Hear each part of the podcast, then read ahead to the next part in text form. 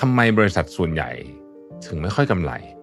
พูดแบบนี้เนี่ยก็ต้องไปดูตัวเลขด้วยนะครับบริษัทประมาณ 50%เนี่ยจะเจ๊งภายใน 5 ปี ที่เหลืออยู่นะครับอีกครึ่งหนึ่งเนี่ยร้อยละเก้าสิบของครึ่งนึงนั้นนะจะเป็นบริษัทที่เรียกว่าซอมบี้ก็คือกำไรก็กำไรไม่เยอะเดี๋ยวถือก็ขาดทุนอะไรอย่างเงี้ยมีปัญหา มีมีปัญหาแบบเดือนชนเดือนนะฮะจะมีบริษัทแค่สิบเปอร์เซ็นต์นั้นเองที่สามารถรักษาอัตราการกำไรได้อย่างต่อเนื่องคำถามคือทำยังไงถึงจะเป็นอย่างนั้นได้นะฮะ Mission to the Moon. Continue with your mission. สวัสดีครับยินดีต้อนรับเข้าสู่ Mission to the Moon Podcast นะครับ คุณอยู่กับรวิทยานุสาหะครับ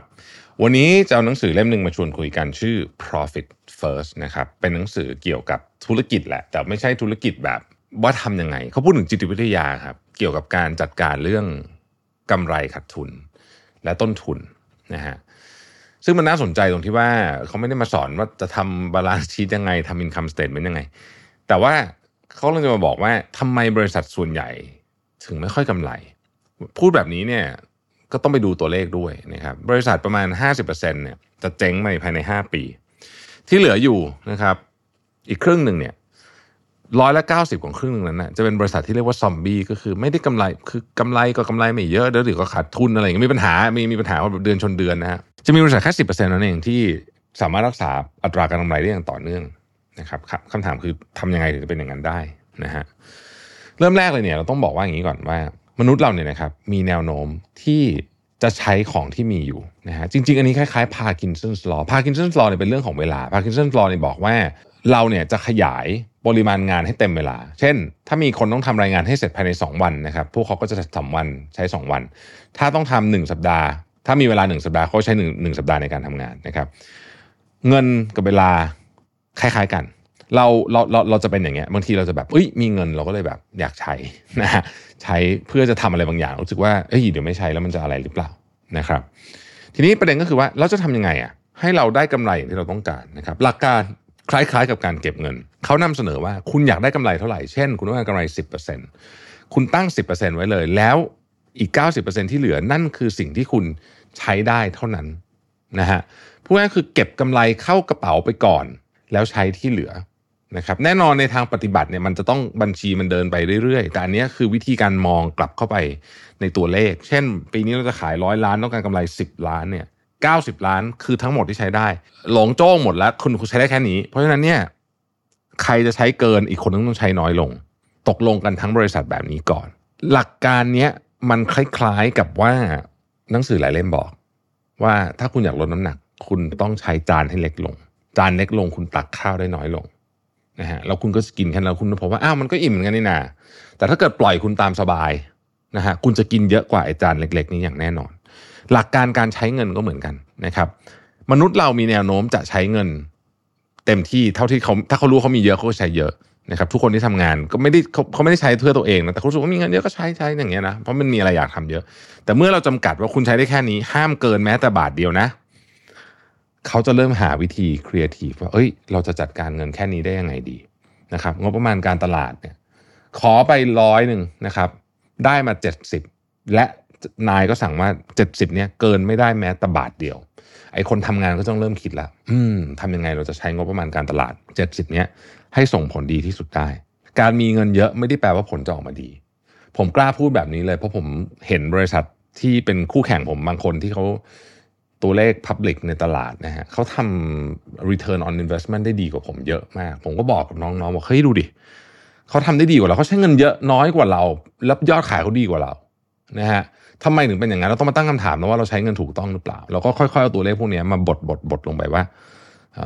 จะทำยังไงให้มันได้ผลดีขึ้นพอพันมีคนทำให้เห็นเป็นตัวอย่างแล้วเนี่ยนะครับคือไอ้ผมว่าการที่เรามีบริษัทในตลาดในกลุ่มเดียวกันเนี่ยนะฮะที่เขาต้องเปิดเผยตัวเลขค่อนข้างละเอียดเนี่ยนะ เราก็สามารถเอาเขาอะมาดูได้เลยว่า เฮ้ยเนี่ย คนอื่นเขาทำได้อะเราก็ต้องทำได้เหมือนกันสินะอันนี้ไม่ได้เป็นแบบเขาก็ไม่ได้เป็นแบบเขาก็มีทุกอย่างคล้ายๆกับเราอะนะฮะเพราะฉะนั้นมุมมองของอันนี้เนี่ยจึงเป็นเรื่องที่ที่สำคัญ ผมบอกเลยว่าการทำ benchmarking หรือการเอาตัวเลขของบริษัทที่อยู่ในตลาดที่อยู่ในอุตสาหกรรมเดียวกับคุณเนี่ยนะครับก็จะใหญ่กว่าคุณเยอะนะ แต่มันดูเป็นเปอร์เซ็นต์ได้ไง เช่นเขาใช้เงิน 1 บาท เขาสร้างยอดขายได้ 5 บาท เราใช้เงิน 1 บาท เราสร้างยอดขายได้ 3 บาท เฮ้ย เราต้องถามตัวเองแล้วว่าทำไมอะทำไมถึงเป็นแบบนี้นะครับ หรือนะฮะเขายอดขาย 100 เขาใช้ค่าคน 15%เรายอดขาย 100 เราใช้ค่าคน 20%เราต้องแบบโอ้ทำไมอย่างเงี้ยมันก็มี 2 อย่าง 1 คุณจ้างคนแพงเกินไป 2 คนของเราทำงานได้อย่างไม่เต็มประสิทธิภาพ นะก็ต้องมาดูว่าไม่เต็มประสิทธิภาพเพราะอะไรนะฮะเรายังเทรนเขาไม่ดีพอหรือเปล่าอะไรก็ว่ากันไปแบบนี้ถูกไหมฮะนี่คือลักษณะของความคิดในเชิงที่ว่า ถ้าเราจะเอาสิบหรือ 15%ตอนจบเนี่ยเรากันไปก่อนเลย แล้วที่เหลือเนี่ยวิธีการบริหารจัดการมันคือการเนี่ยเอา benchmarking มาดู เอาปรับมาดูตั้งคำถามกับตัวเองเยอะๆว่าเราทำได้ดีหรือยัง อ้าว ถ้าเกิดว่าเรายังทำได้ไม่ดี แล้วจะทำยังไงให้ดีขึ้นนะฮะ ทีนี้เขาก็ยังเสนออีกอันหนึ่งที่ผมคิดว่าน่าสนใจก็คือว่า เขาบอกว่าเวลาทำ budget อะ นะครับให้เหมือนกับเปิดบัญชีหลาย ๆ บัญชี เป็นไปได้ดีที่สุดเลยนะ สมมติว่าคุณมี 10 เรื่องต้องจ่ายใช่ไหมฮะคุณมีต้นทุนของต้องจ่ายนะครับ คุณมีดอกเบี้ยต้องจ่าย คุณมีเงินเดือนต้องจ่าย คุณมีค่าแอดมินต้องจ่าย คุณมีค่าเช่า คุณมีค่าตืดตืดตืดตืดตืดเนี่ยนะฮะคุณแบ่งเป็นบัญชีไว้นะครับที่ต่างว่ามันคือบัญชีธนาคาร 10 บัญชี แล้วคุณก็เอาเงินไปใส่ไปตรงเนี้ยเท่านี้พอแล้วคนที่ดูแลตรงนั้นเน่ะก็ ให้ใช้แค่นี้จริง ๆ นี่คือระบบ budgeting นะคอขาดบาดตายสุดๆ ชนิดที่บริษัทมันจะเจ๊งอะคือเรียกว่าถ้าไม่ทำเรื่องนี้จะเจ๊งถึงสามารถจะเบิกเงินเกินบัญชีได้ นั่นก็คือการ over budget นั่นเอง การทำแบบนี้เนี่ยมันฝึกวินัยทุกคน มันฝึกวินัยผู้บริหาร มันฝึกวินัยตัวเจ้าของ มันฝึกวินัยทุกคนนะพนักงานหมดว่า เฮ้ยเนี่ยคือสิ่งที่เรามีเท่านี้เราก็ต้องทำเท่านี้ให้ได้ แล้วเกิดมันมีเหตุการณ์เกิดขึ้นน่ะ เช่นเหตุการณ์ทางบวก ตัวเลขเราขายเยอะเหตุการณ์ทางลบตัวเลขเราขายน้อย ก็มาปรับกันได้ แต่ทุกคนต้องรักษาวินัยแบบนี้ให้สม่ำเสมอให้ได้นะครับและการรักษาวินัยแบบนี้ให้สม่ำเสมอเนี่ยมันสำคัญมาก เพราะว่าการขยับตัวเลขคนละนิดละหน่อยเช่นอะแผนกนี้พี่ขอเกินนิดนึงคนนั้นขอเกินนิดนึงเนี่ยนะครับหนึ่งเปอร์เซ็นของห้าแผนกก็คือห้าเปอร์เซ็นคุณตั้งเป้าหมายว่าคุณจะได้กำไรสิบเปอร์เซ็นคุณหายไปห้าเปอร์เซ็นละเนี่ยนะครับหรือถ้าลด ค่าใช้จ่ายได้หนึ่งเปอร์เซ็นคุณได้กำไรเพิ่มมาอีกห้าแผนกห้าเปอร์เซ็นกำไรจากสิบเปอร์เซ็นเป็นสิบห้าเปอร์เซ็นเยอะมากนะฮะเยอะมากนะครับ และอันนี้ผมบอกนิดหนึ่งว่า เวลาคุณเพิ่มยอดขายเนี่ย คุณเพิ่มยอดขายสิบคุณอาจจะได้กำไรเพิ่มมาหนึ่งแต่คุณลดรายจ่ายหนึ่งเนี่ยคุณได้กำไรเพิ่มมาหนึ่งเลย เพราะฉะนั้นเรื่องเนี้ยสำคัญมากจริงนะครับ ทีนี้พอได้กำไรมาแล้วนะทำยังไงดีนะครับ การได้กำไรมาเนี่ยนะครับ เราพูดกันของถึงธุรกิจไซซิ่งเล็กก่อนนะ หลายคนจะแบบโอ้ ปีนี้กำไรมาห้าล้านจ่ายปันผลออกหมดเลยแล้วกันเอามาใช้ดีกว่าไม่ดี เพราะว่าอะไรเพราะว่าคุณควรจะเก็บเงินส่วนหนึ่งเอาไว้เป็นการขยายธุรกิจในปีต่อไป การลงทุนเพิ่ม และหรือเกิดเหตุการณ์ไม่คาดฝันนะครับ อัตราการจ่ายกำไรหนังสือนี้เขาบอกแล้วมันก็เป็นตัวเลขที่ค่อนข้างสากลก็คือว่า คุณ จะเอาเงินกำไรออกมาใช้ได้ หรือที่เราเรียกว่าการจ่ายเงินปันผลเนี่ยนะครับมากที่สุดเลยเนี่ยคือห้าสิบเปอร์เซ็นต์นี่เต็มที่เลยนะฮะอันนี้คือสุดๆเลยนะฮะห้าสิบเปอร์เซ็นต์ไม่ควรเยอะกว่านี้ละนะครับโดยปกติบริษัทที่จ่ายเงินปันผลเยอะๆนะฮะเขาก็จ่ายกันประมาณนี้นะครับนอกจากมีเหตุการณ์พิเศษเท่านั้นนะครับทีนี้เขาบอกว่าคนที่จะ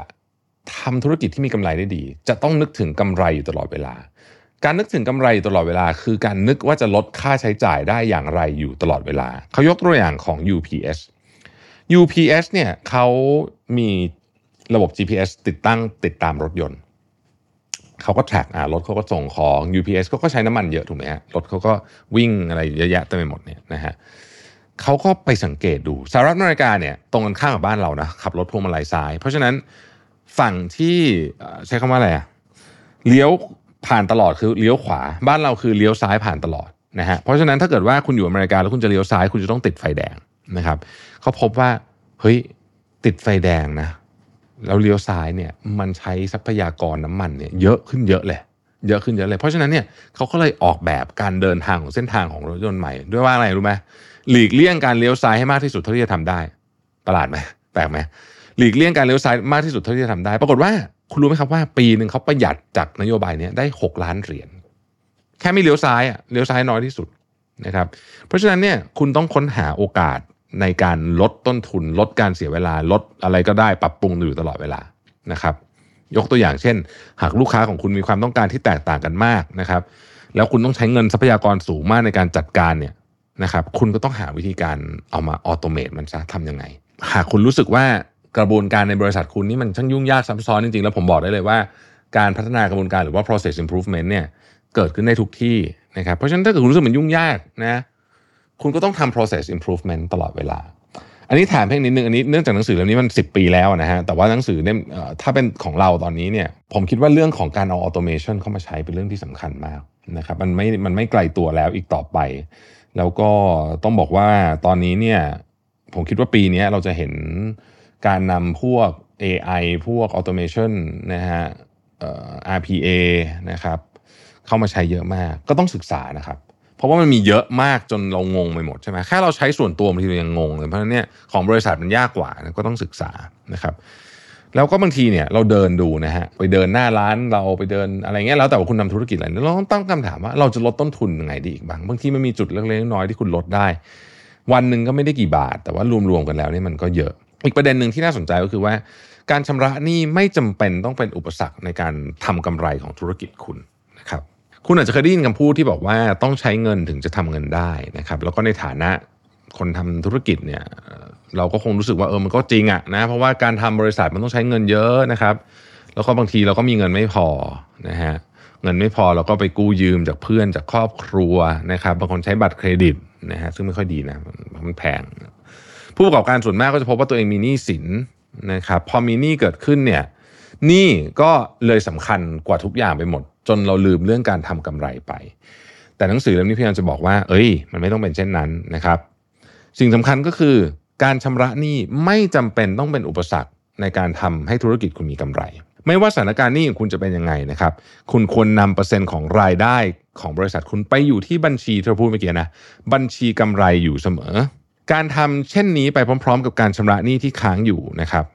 จะสร้างเงินสำรองและทำให้คุณมั่นใจได้ว่า มีเงินเพียงพอสำหรับค่าใช้จ่ายต่างๆ และโอกาสที่จะเข้ามาในอนาคตหากคุณสงสัยว่าเอาแล้วเงินเพื่อการเคลียร์หนี้จะมาจากไหน ก็ให้ดูในบัญชีธนาคารของคุณนะครับจำผลกำไรสะสมทุกไตรมาสที่คุณจะต้องเออเก็บมาได้ใช่ไหมฮะคุณจะต้องเสียสละบางส่วนนะครับ ไปชำระหนี้และเก็บบางส่วนไว้ให้กับตัวเองนะครับ การที่คุณจะต้องเอาเงินจำนวนมากที่คุณได้กำไรไปชำระหนี้ก็อาจจะทำให้เจ็บปวดนะคือมันจะต้องเอาเข้ากำไรก่อนแล้วค่อยไปชำระหนี้วิธีคิดเป็นแบบนี้นะครับ แต่มันทำให้คุณปลดหนี้ได้เร็วขึ้น การมีเงินใช้ชำระหนี้ยังไม่เพียงพอคุณต้องมีกลยุทธ์ด้วยนะครับ เริ่มจากการเรียงระดับหนี้ของคุณจากจำนวนน้อยไปหามากที่สุด หากคุณมีหนี้ต่างจำนวนกันนะครับ ให้ใส่อัตราดอกเบี้ยนะครับ อันสูงไว้ก่อนด้วยชำระหนี้ที่เป็นก้อนเล็กสุดนะครับ แล้วก็ค่อยๆไล่ไป คือพูดง่ายๆคือหนี้ก้อนเล็กอัตราดอกเบี้ยแพงมันมักจะเป็นอย่างนั้นใช่ไหมฮะชำระหนี้ก่อนนะครับแล้วก็ค่อยๆไล่ถัดไป ต้องจัดการดูหนี้ต้องจัดพอร์ตหนี้ให้ดู ว่าจะเป็นยังไงนะฮะแล้วก็ธุรกิจสามารถมีหนี้ได้ส่วนหนึ่งที่อยู่ในระดับที่เฮลตี้คือไม่สูงเกินไปจนมารบกวนการทำกำไรของคุณ แต่ว่าอยู่ในระดับที่คุณพอจัดการได้ ระบบนี้นะครับ เราสามารถทำกับตัวเองได้ด้วยนะชีวิตของเราก็ต้องมีกำไรเหมือนกันนะครับ คุณก็มีหลายบัญชีเนี่ยบัญชีเพื่อการเกษียณบัญชีเพื่อค่าเช่าบ้าน บัญชีเพื่อสุขภาพบัญชีเพื่ออะไรอย่างนี้นะครับ ทันทีที่คุณมีรายได้เขาปุ๊บแบ่งก่อน แล้วเหลือเท่าไหร่ค่อยใช้นะฮะมันอาจจะอัตคัดนิดหน่อยแต่ว่าไม่เป็นไรนะครับ คุณก็จะคุณก็จะค่อยๆฝึกไปเองอะเหมือนกับเราให้ทีมงานบอกว่าเนี่ยคุณมีเงินเท่านี้คุณต้องคุณต้องขายได้ร้อยหนึ่งอะคุณมีเงิน เจ็ดไม่รู้อะก็ไปทำ marketing มานะเดี๋ยวก็คิดออกนะเราก็เหมือนกันเราเหลือเงินใช้เท่านี้เออเราจะทำยังไงให้การไปเที่ยวของเราด้วยเงินเท่านี้มันมีความสุขมากที่สุดอะสมมุตินะครับ บัญชีท่องเที่ยวของเราเราแบ่งมาละอยู่ในบัญชีท่องเที่ยวของเราเอ๊ะจะทำยังไงนะให้บัญชีท่องเที่ยวของเราเนี่ยเพราะว่าบัญชีอื่นที่เราต้องเก็บเราเอาใส่ไปหมดละจะทำไงให้การท่องเที่ยวของเราด้วยเงินเท่านี้มันสนุกมากที่สุดอาจจะเริ่มไหมฮะเราก็จะเริ่มออกจากความเคยชินเดิมๆนะฮะเราอาจจะแบบปกติเราเคยไปเที่ยวแบบนี้ เราก็จะใช้วิธีแบบนี้ ตอนนี้ไม่เอาละคิดใหม่เงินเงินอาจจะก้อนจะเล็กลงงั้นอะทำยังไงให้สนุกขึ้นนะนะฮะดีไม่ดีอะ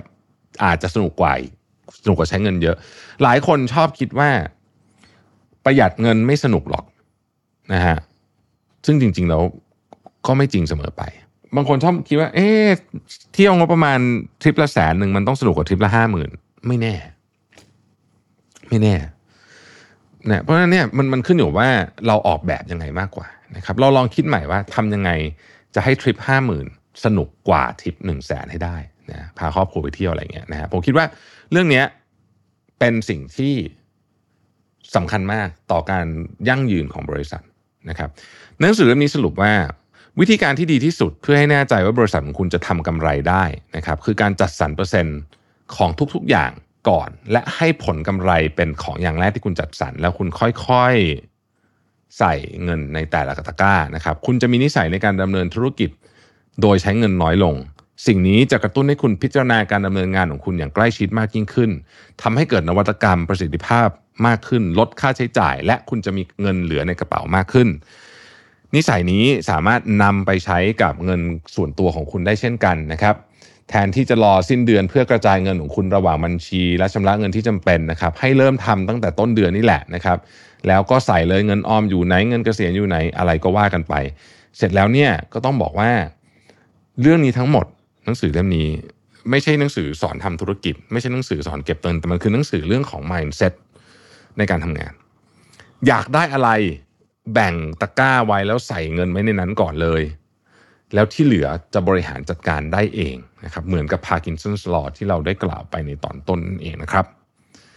ขอบคุณที่ติดตาม Mission to the Moon นะครับ สวัสดีครับ